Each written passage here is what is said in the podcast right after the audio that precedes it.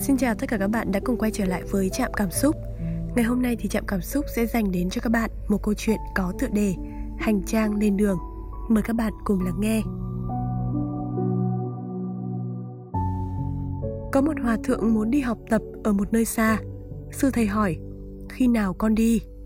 Tuần sau con sẽ đi. Đường xa, con đã nhờ vài người đan vài đôi giày cỏ. Sau khi lấy giày, con sẽ lên đường. Sư thầy trầm ngâm một lát rồi nói, Nếu không thì thế này, Ta sẽ nhờ các tín chúng quyên tặng giày cho con. Không biết sư thầy đã nói với biết bao nhiêu người, Nhưng ngày hôm đó có đến vài chục người đem giày đến tặng, Chất đầy cả một đống căn phòng thiền. Sáng hôm sau, lại có một người mang đến một chiếc ô tặng cho hòa thượng. Hòa thượng hỏi, Tại sao tín chủ lại tặng ô?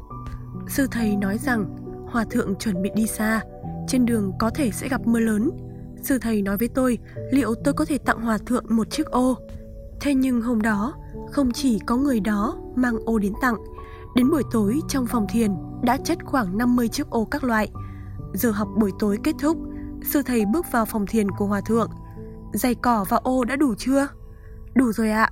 Hòa thượng chỉ vào đống ô và giày cỏ chất cao như ngọn núi nhỏ trong các phòng. Nhiều quá rồi thầy ạ, con không thể mang tất cả đi được. Vậy sao được? Sư thầy nói, trời có lúc mưa, lúc nắng, có ai tiên liệu được, con sẽ phải đi bao xa, phải dầm bao nhiêu lần mưa gió, nhỡ đầu giày cỏ đi rách hết cả, ô cũng mất, lúc đó con phải làm sao? Ngừng một lát, ông lại tiếp tục, trên đường đi, chắc chắn con sẽ gặp không ít sông suối, mai ta sẽ có lời nhờ tín chúng quyên thuyền, con hãy mang theo. Đến lúc này thì vị hòa thượng mới hiểu ra ý đồ của sư phụ. Hòa thượng quỳ dạp xuống đất, nói rằng đệ tử sẽ xuất phát ngay bây giờ và sẽ không mang theo bất cứ thứ gì. Từ câu chuyện này, chúng ta có thể dễ dàng nhìn ra khi làm bất cứ việc gì, điều quan trọng không phải là những vật ngoài thân đã được chuẩn bị kỹ lưỡng hay chưa, mà là ta đã đủ quyết tâm hay chưa.